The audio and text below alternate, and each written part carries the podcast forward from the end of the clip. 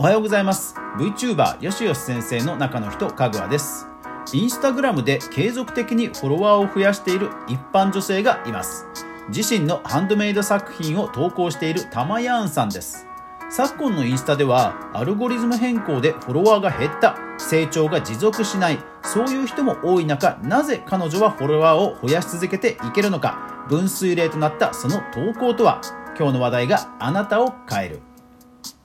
この番組はマーケターとして20年以上フリーランスで活動していますかぐわがネットで好きなことで稼いでいくクリエイターエコノミーについてゆるりと語るラジオ番組です。Apple Podcast、Spotify、Amazon Music、Google Podcast、ラジオトーク、スタンド FM、インスタ、YouTube で好評配信中。ぜひお好みのアプリでいいね、登録、フォローよろしくお願いします。はい、今日はインスタの話題なんですけども、えフォロワーをね、え増やすということでは、いろんな SNS で通じる話だと思うので、ぜひ最後まで聞いてください。いやー、昨今のインスタってほんと厳しくありません いや、本当に。あの、なかなか、あの、フォロワーさんってほんと増えないですよね。うん、インプレッションがだいぶ変わってきたというか、アルゴリズムがちょこちょこ変わるというか、ね。あと、減ることも多いですよね、最近ね。まあ、減ってるっていうのはもしかするとそのインスタツールが広まってきて自動的に要は相互フォローされないと減らす減らすとか多分そういうことの影響もあるとは思うんですけど本当今インスタしょっぱいですよね。ただねそういう中で見つけましたよ。見つけましたよ。すごい人。はい。えーたまやんさんって読むのか、ちょっと読み方はわからないんですけども、たまやんさんという方で、フォロワーこそ3500人なんですけども、えー、フォローしている人1700人。だから、あの、フォローバックで増えてる人ではないんですよ。で、えー、ハンドメイド作品を投稿している、まあ、投稿を見る限り本当にごく普通の一般の方です。でね、分析ツールで見てみるとすごいんですよね。3000人超えたあたりで、まあ、横ばいになるんですけど、えっ、と、2020、2020年、だから 2, 2年前というか1年半ぐらい前か、2020年の8月からボボボボボって上がってくんですよね。それが現在まで継続してるんですよ。これね、なかなかいないです。ほんと最近のアルゴリズムって厳しいので、ここまでね、その、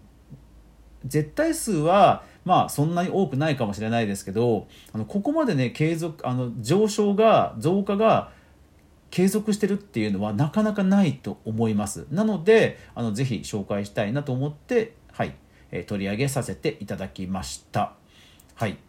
さて、えー、この方何を投稿しているかというとはい引き揃え糸。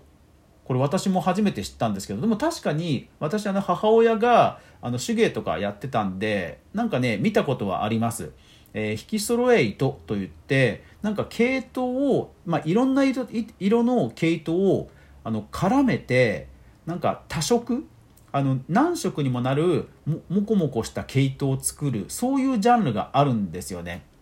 一本の毛糸に、えー、いろんな色や素材を絡めて独特の風合いを出す、まあ、そういうあの手芸のジャンルがあるんですよね。その作品を、えー、投稿し続けているハンドメイド作家さんです。もちろん糸、素材を作るだけではなく、それを使ったさまざまな、え、手芸作品をもちろん作って販売もされていたり、イベントに出展したりしているという方なんですよ。うん。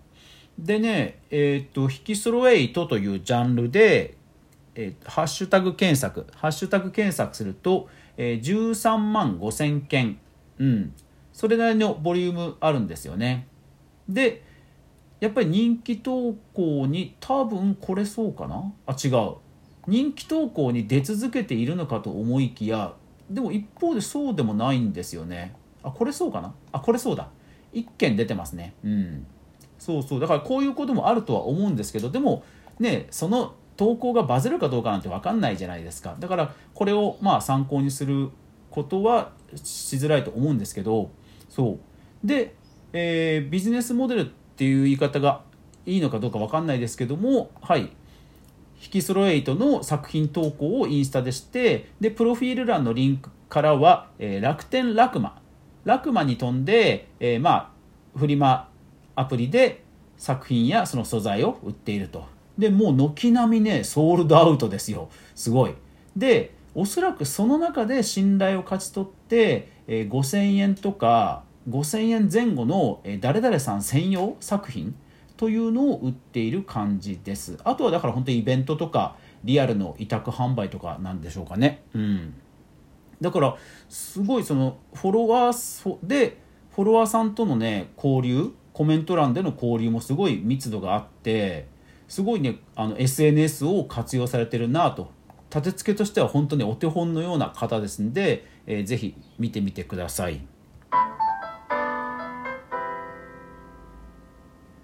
さあそれでですねその彼女の分水嶺となった2020年8月約1年半前のこの頃から何が変わったのかをねちょっといろいろ調べました。本当迷惑なアクセスだと思うんですけど あの調べさせていただきました。たでもねあの一つ言えることはあの分水嶺は多分これかなっていうのは分かったんですけどあのそれは単なるきっかけの一つで運もあると思うんですね。で、え、でやっぱり参考にしてほしいのは立て付けをまんべんなくやってるっていうところです。本当ねインスタ活用されてます。うん、これは逆に言うと真似できることだと思うんですよ。うん、例えばその投稿も定期的にやってるし、えー、ストーリーもまめに投稿されているしストーリーをアーカイブにすることもたくさんされているし、えー、作品の写真もでも写真もねあれなんですよ。すごく一眼レフとか最新の iPhone 使ってスタイリッシュな写真撮ってるとかではないのでこれも多分真似できると思います。あの明るさはすごい多分気をつけてらっしゃると思うんですね。暗い写真は1個もないので明るさが気をつけてらっしゃると思うんですけども撮影とか投稿の一つ一つのノウハウは多分あの真似できないことではないと思います。それぐらいあの本当にごく一般の方だと思います。で、えー、それを楽天フリマですとかイベントにもイベントで販売すると。そしてコメントも丁寧に返すと。だから多分手数は多いですよ。手数は多いんですけどでもどれ一つとしてこうなんか真似できないことでは多分ないと思うので本当に参考になると思います。だから多分そのベースとしてはそういう本当に抜かりなく丁寧にいろんな投稿を積み重ねていることがベースにあった上での分水嶺だとは思います。そうこれ多分あのそのこの後話すこのポイントだっていうところ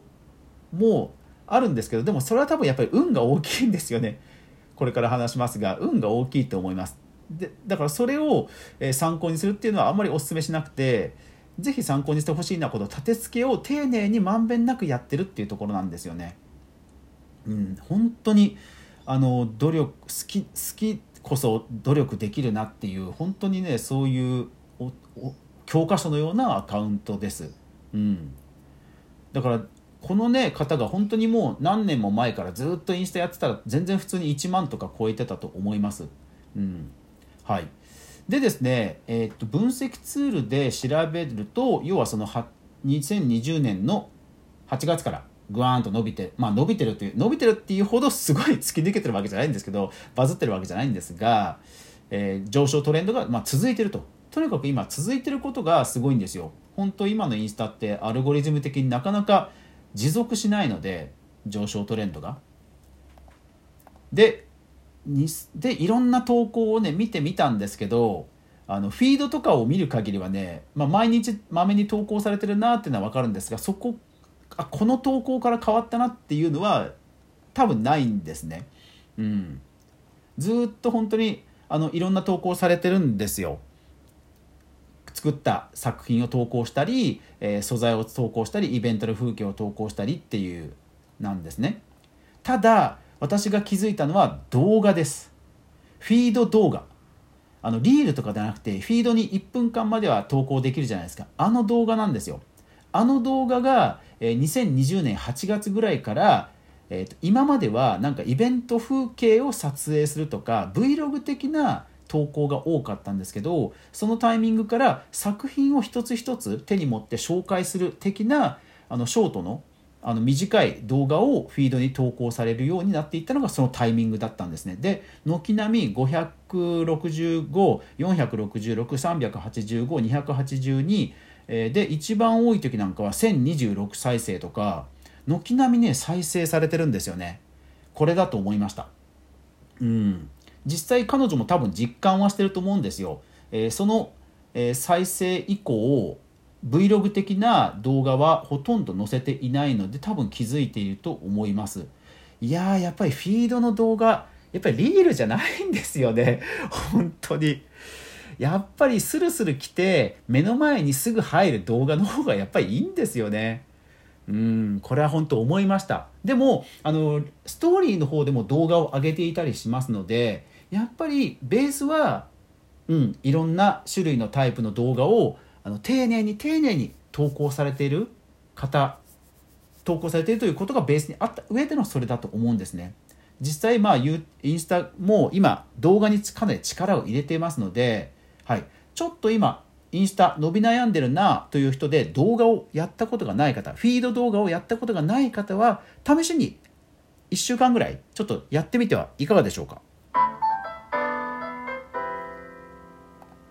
はい。で、最後にですね、これ、種明かし的になっちゃうんですけど、引きスローエイト、キーワードツールで調べてみたら、検索ボリュームが1000から1万で、意外といいところ、ボリュームなんですよね。これもね、あの、当然狙ったわけじゃないと思うんでしょうけど、思いますが、まあ、あの、すごいなと、引きがあるなと。だからやっぱり丁寧にいろんなことをちゃんと積み重ねてる人は、運も味方するってことですよ。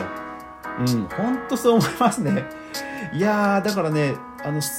本当にそのタイミングから全てがいい感じに回っていってるという気はします。でも本当運営の丁寧さはすごく参考になりますので、ぜひ見てみてください。というわけでまた次回の配信も楽しみにしてください。それでは皆さん、いってらっしゃい。